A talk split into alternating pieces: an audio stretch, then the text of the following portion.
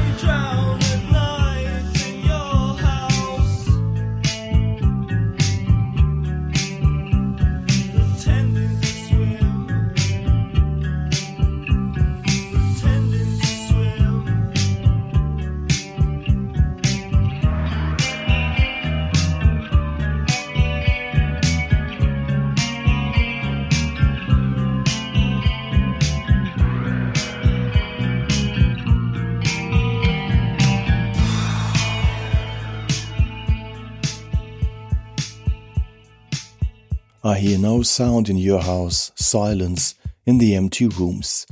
Ich höre keinen Ton in deinem Haus, Stille in leeren Räumen.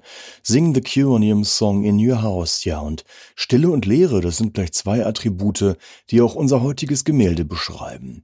Gemalt hat es Wilhelm Hammershøi 1901. Es zeigt, wie gesagt, seine eigene Wohnung in Kopenhagen, eine unglaublich puristische Wohnung.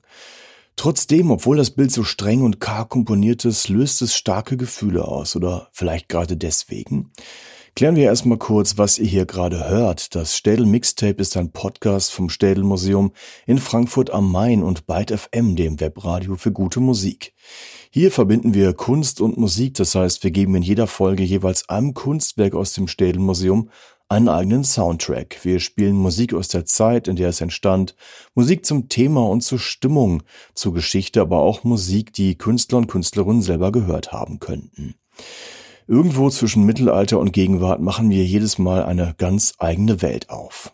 Ja, und Wilhelm Hammershøi hat einen Komponisten tatsächlich zu einer eigenen musikalischen Welt inspiriert. Rhapsody, Impressions of Hammershøi, so hat Nikolai Hess ein ganzes Album genannt. Wir hören das Stück Lay Lady Lay. Und das gibt euch den idealen Klangteppich, um euch jetzt das Bild einmal genauer in der digitalen Sammlung des Städelmuseums anzuschauen. Den Link dazu findet ihr wie immer in den Show Notes.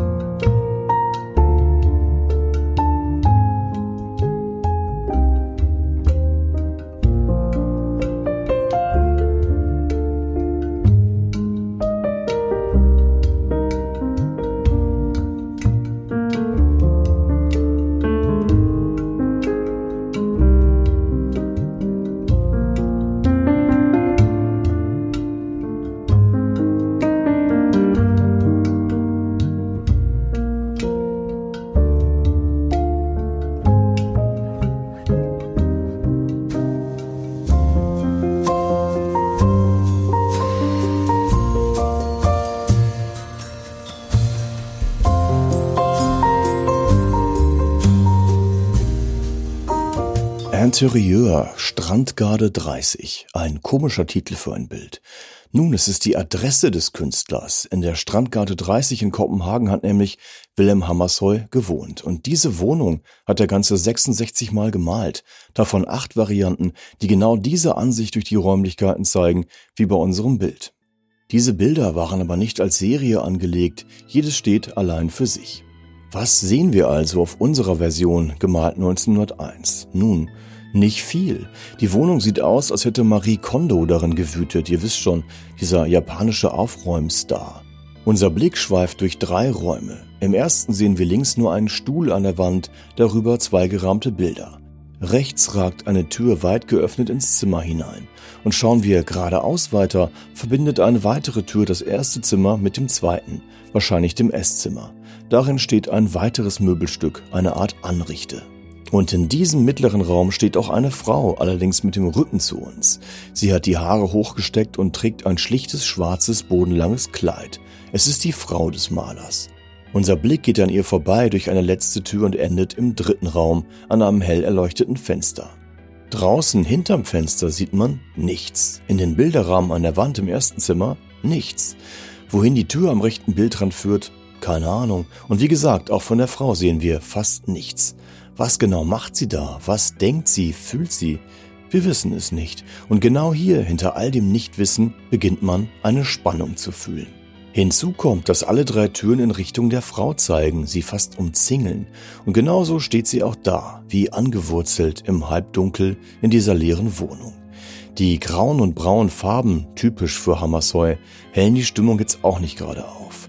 Und so beginnt dann auch das Kopfkino. Man hat fast Angst davor, dass die Frau sich plötzlich umdrehen könnte. Und man fragt sich, was mag hinter der rechten Tür sein? Was verbirgt sich hinter den Wänden? Wird die Frau bedroht oder geht von ihr eine Gefahr aus? Ja, Fragen über Fragen und nicht die letzten für heute. Wilhelm Hammersheu ist ein rätselhafter Künstler.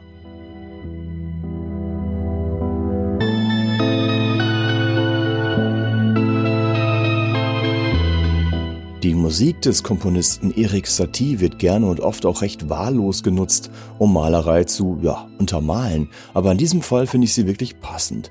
Einerseits schwingt in den vordergründig harmonischen Walzern und Klavierstücken oft eine Prise Unheil und Bedrohung mit.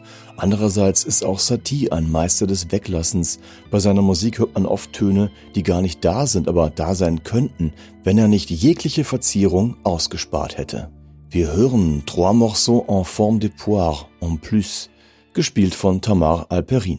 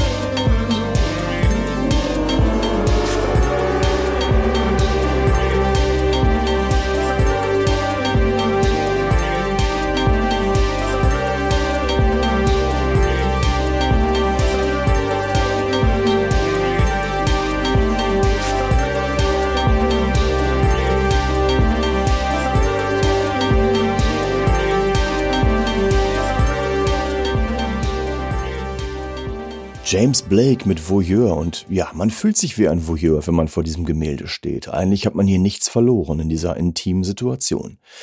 Seltsam, dieses Gefühl hat man vor einem Akt meist nicht. Warum dann in dieser Szene? Diese Emotionen, diese Fragen, sie sind das Faszinierende an diesem Bild und am Werk von Wilhelm Hammershøi. Als ich zum ersten Mal Bilder von Hammershøi sah, war ich sofort angezogen. Wer malt einfach nur einen leeren Raum mit drei geöffneten Türen? Wer malt Figuren immer nur von hinten und warum? Und das so meisterhaft? Warum will uns dieser Maler nicht sein ganzes Können präsentieren, indem er Kristallgläser, Wassertropfen auf Weintrauben und leuchtende Augen malt?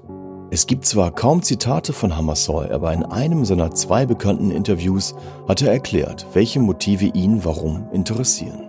Das, was mich ein Motiv auswählen lässt, sind die Linien, was ich den architektonischen Gehalt eines Bildes nennen will. Und dann natürlich das Licht. Selbstverständlich hat es ebenfalls eine große Bedeutung, aber die Linien sind wohl das, was mir am wichtigsten ist.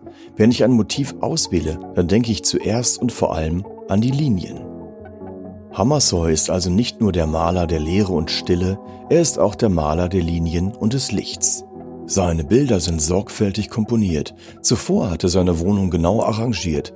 Keine Tür steht zufällig so, wie sie steht. Seine Art, das Licht einzufangen, Reflexionen abzubilden, wirklich meisterhaft. Und dennoch gibt es hier nichts Offensichtliches. Uns wird nichts angeboten. Das Bild muss von jedem auf seine Weise enträtselt werden. Und genau deshalb steht Ida Hammershøi mit dem Rücken zu uns. Weder können wir ihre Gefühle lesen, noch sehen wir, was sie da macht. Und so müssen wir aus unseren eigenen Gedanken und Erwartungen schöpfen. Das Bild wird zur Metapher einer Innenschau, die uns zu uns selbst führt. Dementsprechend wirkt es auf manche beruhigend, auf andere unheimlich oder unheilschwanger. Dazu passt das nächste Stück der einstürzenden Neubauten.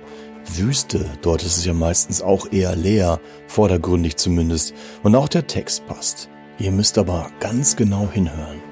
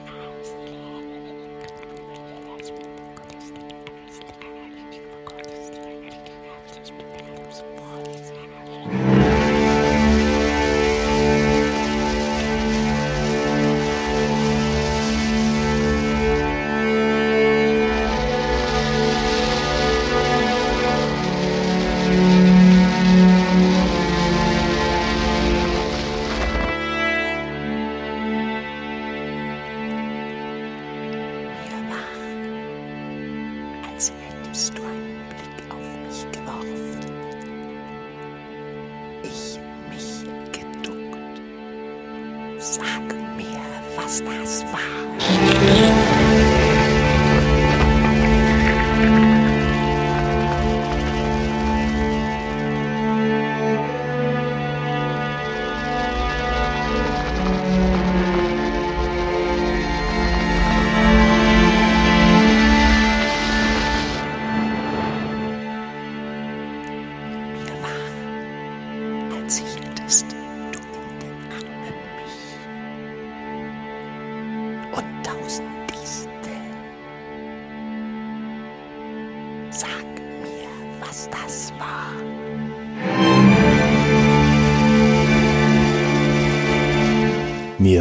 als hättest du einen Blick auf mich geworfen, ich mich geduckt.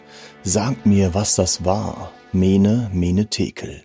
Das waren die einstürzenden Neubauten und hier muss man in etwa genauso genau hinhören, wie man bei Hammershøi hinschauen muss.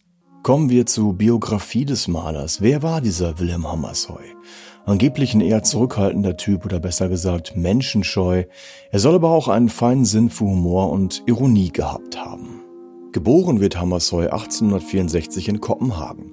Sein künstlerisches Talent wird von der Familie früh gefördert. Schon mit acht Jahren erhält er privaten Zeichenunterricht. Er besucht später die Kopenhagener Kunstakademie und belegt gleichzeitig Kurse an einer freien Studienschule. Schon mit 21 Jahren ist er bei der renommierten Charlottenborger Frühjahrsausstellung vertreten. Er reist nach Berlin und Dresden, Holland, Belgien, Italien, Paris und London. Hammershøi ist also durchaus mit der Kunstgeschichte und den aktuellen europäischen Strömungen vertraut. Umgekehrt bekommt er nicht nur Aufmerksamkeit und gute Kritiken in Dänemark, sondern auch zunehmend im Ausland. Zu seinen Bewunderern zählen der Lyriker Rainer Maria Rilke, außerdem Paul Kassierer, ein einflussreicher Kunsthändler, und der Maler Emil Nolde. Aber so richtig in Fahrt kommt seine Karriere nicht, der große Durchbruch bleibt aus. Vielleicht liegt es am Unverständnis des breiten Publikums. Hammershøi ist eher ein Artists Artist, ein Künstler für andere Künstler und Kunstkenner. Auf einer Ausstellung im Jahr 1886 wird jedenfalls über eines seiner Gemälde folgende Aussage aufgeschnappt. Eine Dame bemerkte, dass es so aussehe, als ob die armen Menschen aus ihrer Wohnung hinausgeworfen worden wären und man ihnen ihren gesamten Hausrat genommen hätte. Jetzt säßen sie in der Diele und bedächten die Unbeständigkeit des Glücks. Nun, was diese Dame vielleicht so aus dem Konzept gebracht hat, Hammershøis Bilder zeigen ähnliche Themen wie die der zeitgenössischen Genremaler. Der Unterschied, Hammershøi verzichtet auf die Erzählung einer Geschichte, einer Anekdote, man könnte sagen, er ist ein Genremaler, der das Genre auslässt. Unser Bild entsteht in der produktivsten Phase des Malers. Von 1898 bis 1909 wohnt das Ehepaar Hammershøi in der Wohnung in der Strandgarde 30. Ein einfach gemauertes, eher renovierungsbedürftiges Backsteinhaus aus dem 17. Jahrhundert im Stadtteil Christianshafen in Kopenhagen. Hammershøi mag diese alten Häuser und er liebt die Gegend. Einige Jahre später zieht er ein paar Häuser weiter in die Strandgarde 25. Hier entstehen ebenfalls einige Bilder. Im ersten Stock der Nummer 30 malt Hammershøi die Zimmer immer wieder mit sehr gedämpften Tönen und großer geometrischer Disziplin. Für ihn war diese Wohnung ein Mallabor, das er immer wieder unterschiedlich arrangierte. Fotografien beweisen allerdings, dass die Wohnung in Wirklichkeit gar nicht so puristisch eingerichtet war.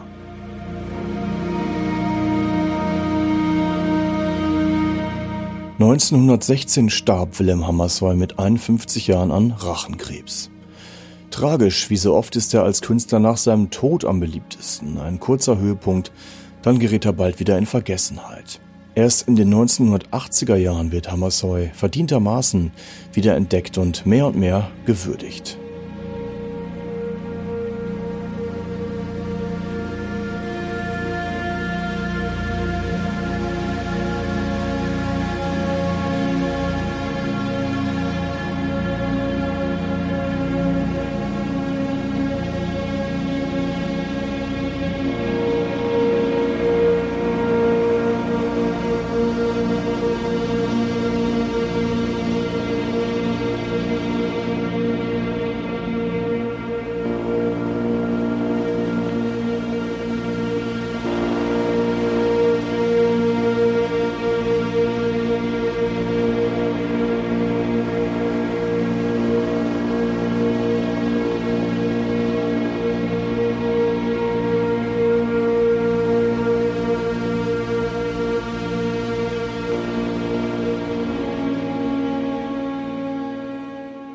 Leere Wohnungen klingen für Maria Bertoni so wie hier gehört. Das ist ihr Stück Music for Empty Flats. Wilhelm Hammershøi wird im Allgemeinen dem Symbolismus zugeordnet. Ja, irgendeinen Namen muss das Kind ja immer haben.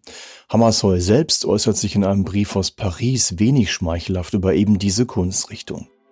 Für unser Bild und eigentlich alle Interieurs von Hammershøi ist das vielleicht auch gar nicht so wichtig. Bedeutend ist aber das Jahr 1887, denn in diesem Jahr besucht der Maler Belgien und Holland.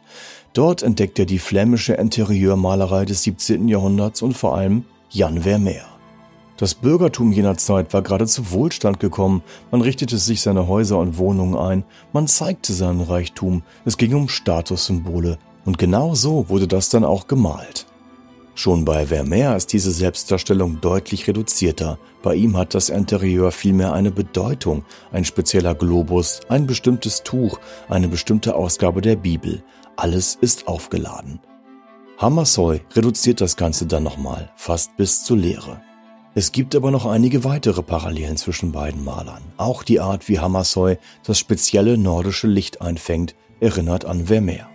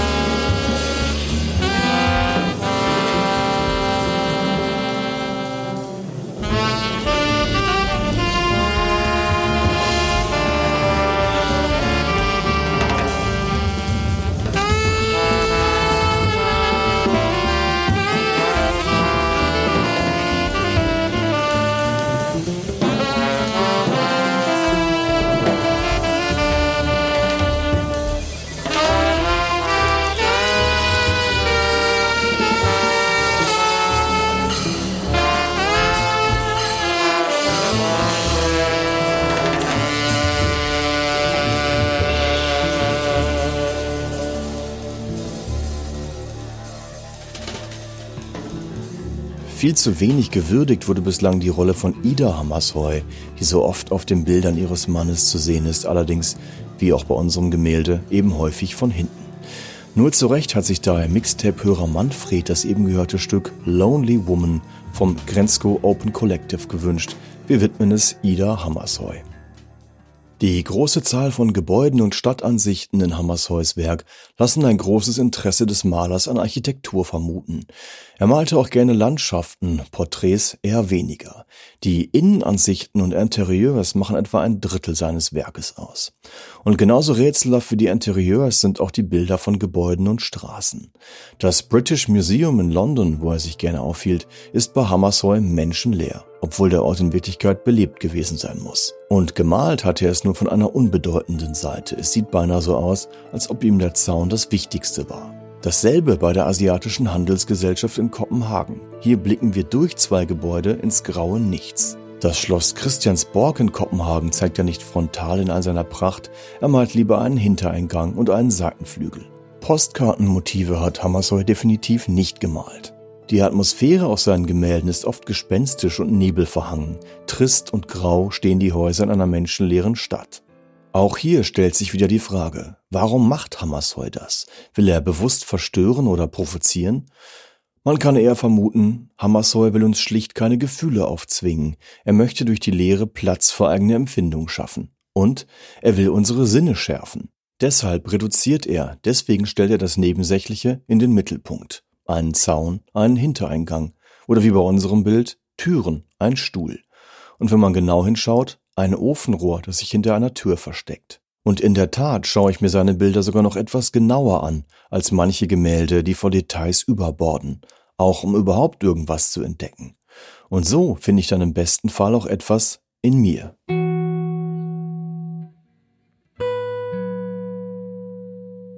Die Lehre musikalisch abzubilden, das hat der Gitarrist Marc Ribot auf seinem Album Silent Movies versucht. Wir hören Empty. Mal sehen, was wir dabei in uns finden.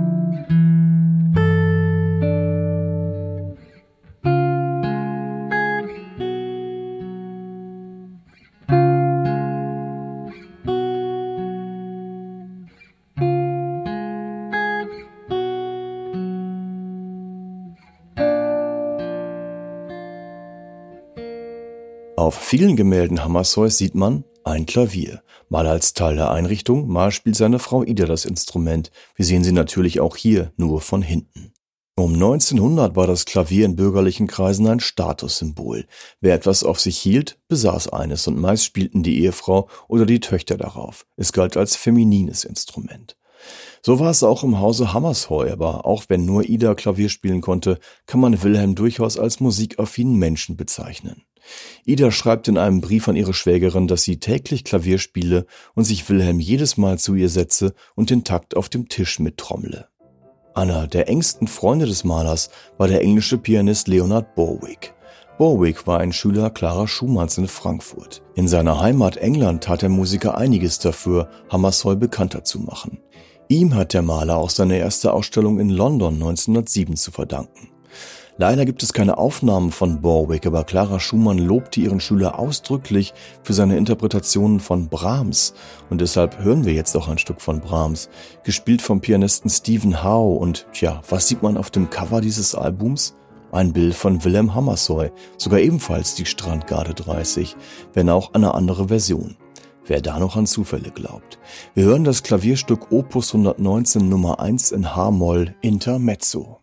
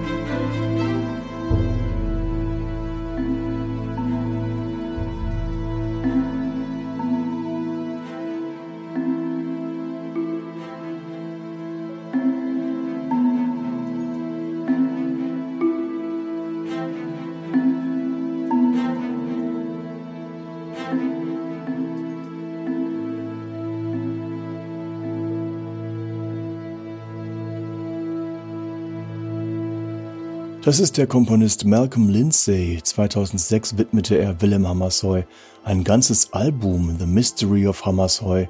Zumeist geht es hier ähnlich traumartig und rätselhaft zu wie auf den Gemälden des Malers. Wir hörten den Titel zu unserem Bild Strandgarde 30. Man könnte vermuten, Hammershøi sei ein menschenscheuer Eremit gewesen, der sich in seiner kargen Wohnung verbarrikadierte. Der Maler war aber, wie wir gesehen haben, durchaus ein vielgereister Mann. Er war in Paris und Amsterdam. Er liebte London.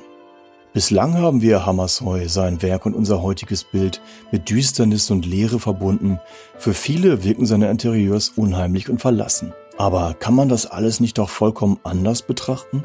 Kann man hier nicht auch intime Zärtlichkeit zwischen Maler und Ehefrau erkennen, ein Paar, das sich selbst genügt in aller Bescheidenheit, in melancholischer Poesie? Sind diese Bilder vielleicht Ausdruck einer bürgerlichen Zurückhaltung, vielleicht auch typisch für Skandinavien, diskret und schmucklos, schnörkellos? Vielleicht zeigen diese Bilder auch einen kleinen Anflug von Stolz auf die dänische Lebensart, eine Lebensart, die er gerade durch seine Reisen umso mehr zu schätzen wusste. Ida Hammershøi, die wir immer in einem schlichten schwarzen Kleid sehen, war bei ihrer Hochzeitsreise in Paris wenig begeistert von den tiefen Dekolletés und dem Make-up der französischen Frauen. Und auch heute noch ist skandinavisches Design sehr schlicht und unaufgeregt. Ein musikalisches Äquivalent hierzu ist der schwedische Pianist Jan Johansson, der ähnlich wie der vorhin gehörte Erik Satie Raum für das Ungehörte lässt, sowie der Maler Hammershøi Raum für das Unsichtbare, auch hier wird kein Ton zu viel gespielt.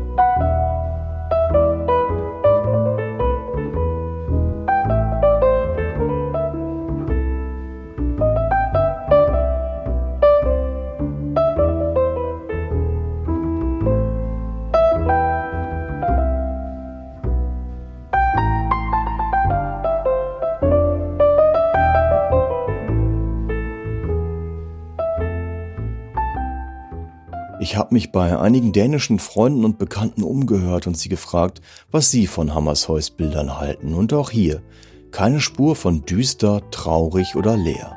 Vielmehr erinnert sie das Bild Strandgarde 30 an einen angenehmen Traum. Einer wollte ganz inspiriert sofort sein Büro aufräumen und ein anderer nannte es eine schöne Bang- und Olofsen Musterwohnung. Zur Erklärung, Bang Olufsen ist ein dänischer Hersteller äußerst schnörkellos designter Unterhaltungselektronik, an denen meist nicht mal ein Knopf zu sehen ist. Auch die graubraune Farbgebung, meinte dieser Freund, entspreche durchaus skandinavischem Design. Wenn die Menschen bloß Augen dafür hätten, dass wenige gute Dinge in einem Zimmer dieses wesentlich schöner und feiner prägen als viele mittelgute Sachen, und wenn man dann all diesen Schrott los würde, welch ein Gewinn für das Aussehen unserer Heime. Na, wer hat's gesagt? Natürlich Wilhelm Hammershøi. Ein weiterer Aspekt, der hier noch mit reinspielt, mag der skandinavische Protestantismus sein. Betritt man in Dänemark oder meinetwegen auch in Finnland eine protestantische Kirche, so sieht man hier vor allem eines. Leere. Weiße Wände, große Fenster, ein schlichtes Kreuz. Wilhelm Hammershøi hätte es nicht besser malen können. Ein krasser Gegensatz zu einer katholischen Kirche in Italien, in der auch der letzte Winkel ausgeschmückt ist.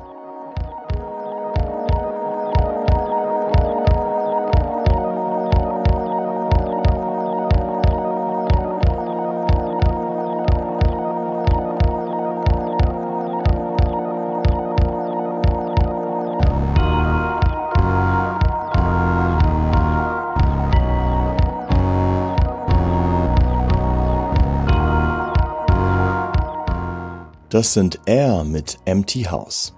Bevor ihr nun denkt, Hammershøi malt einfach nur typisch skandinavisch, auf Gemälden von dänischen Zeitgenossen sieht man durchaus farbige, verspielte Interieurs mit bunten Tüchern und Teppichen, Pflanzen und Papageien. Vielleicht war Hammershøi seiner Zeit voraus. Vielleicht war der Mann, der so sehr das Alte schätzte, moderner als er dachte. Seine Malweise war es jedenfalls. Er stellt das Alte modern dar.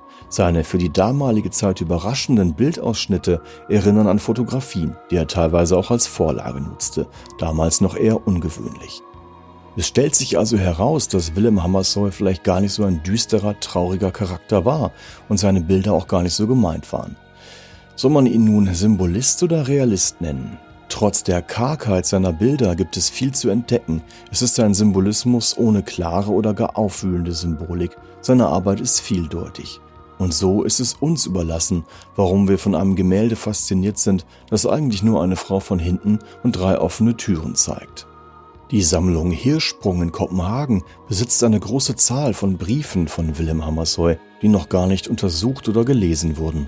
Vielleicht werden also ein paar Rätsel noch gelöst und wir erfahren, warum der Maler seine Frau meist von hinten abbildete und warum er so gerne leere Wohnungen malte. Vielleicht ist es aber auch schöner, wenn wir es nie erfahren.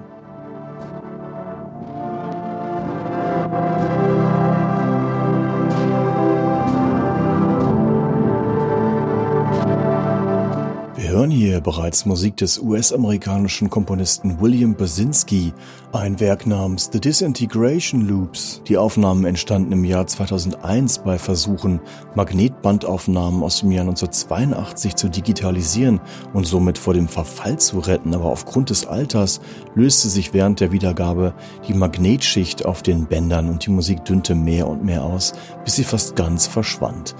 Ein schönes musikalisches Ebenbild zu den im Laufe der Jahre immer leerer und leerer werdenden Bildern des Malers Willem Hammershøi.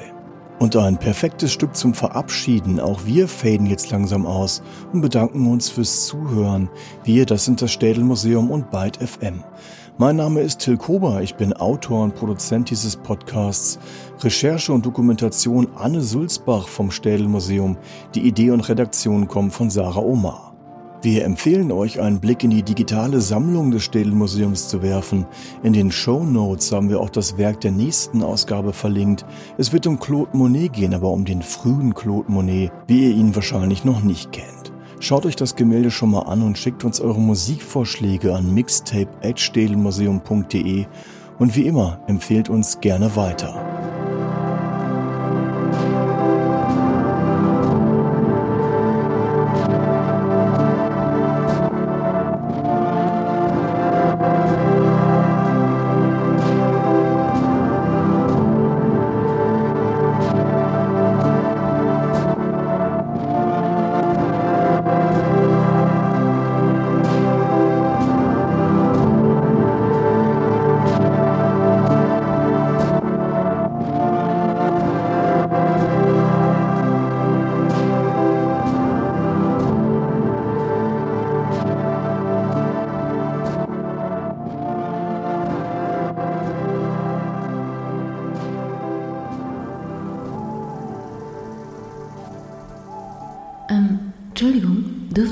Ganz kurz stören? Hallo, ich bin Leonie Möhring und ich mache für Byte FM und das Reeperbahn Festival den wohltemperierten Musikpodcast Ruhestörung. Jede Woche geht es da hinter die Kulissen von Live-Musik und Musikkultur. Und weil ich nicht so ein Fan von ewigen Monologen bin, lade ich mir dafür auch immer spannende Gäste ein, mit denen ich vielleicht nicht über Gott, aber über heilige Konzerterinnerungen, Backstage-Rituale, das Weltall oder Werwölfe spreche. Mit dabei waren unter anderem schon Drangsal, Hundreds, Giesbert zu Knübhausen, Gör, Mine oder die Leoniden. Ich habe eine Werwolf-Gruppe. Es macht so einen Riesenspaß. Ich will noch Dirk von Lotso überreden. Und dann werden wir vielleicht Livestreamer auf YouTube und ganz, ganz reich. Also an sich ins All zu gehen, wäre ich dabei. Hit me up. mein erstes Konzert sollte eigentlich von Tattoo sein. Meine Mutter hat es mir nicht erlaubt. Für alle, die auch einfach mal ihre Ruhestörung brauchen. Ruhestörung. Jeden Freitag neu, überall dort, wo es Podcasts gibt.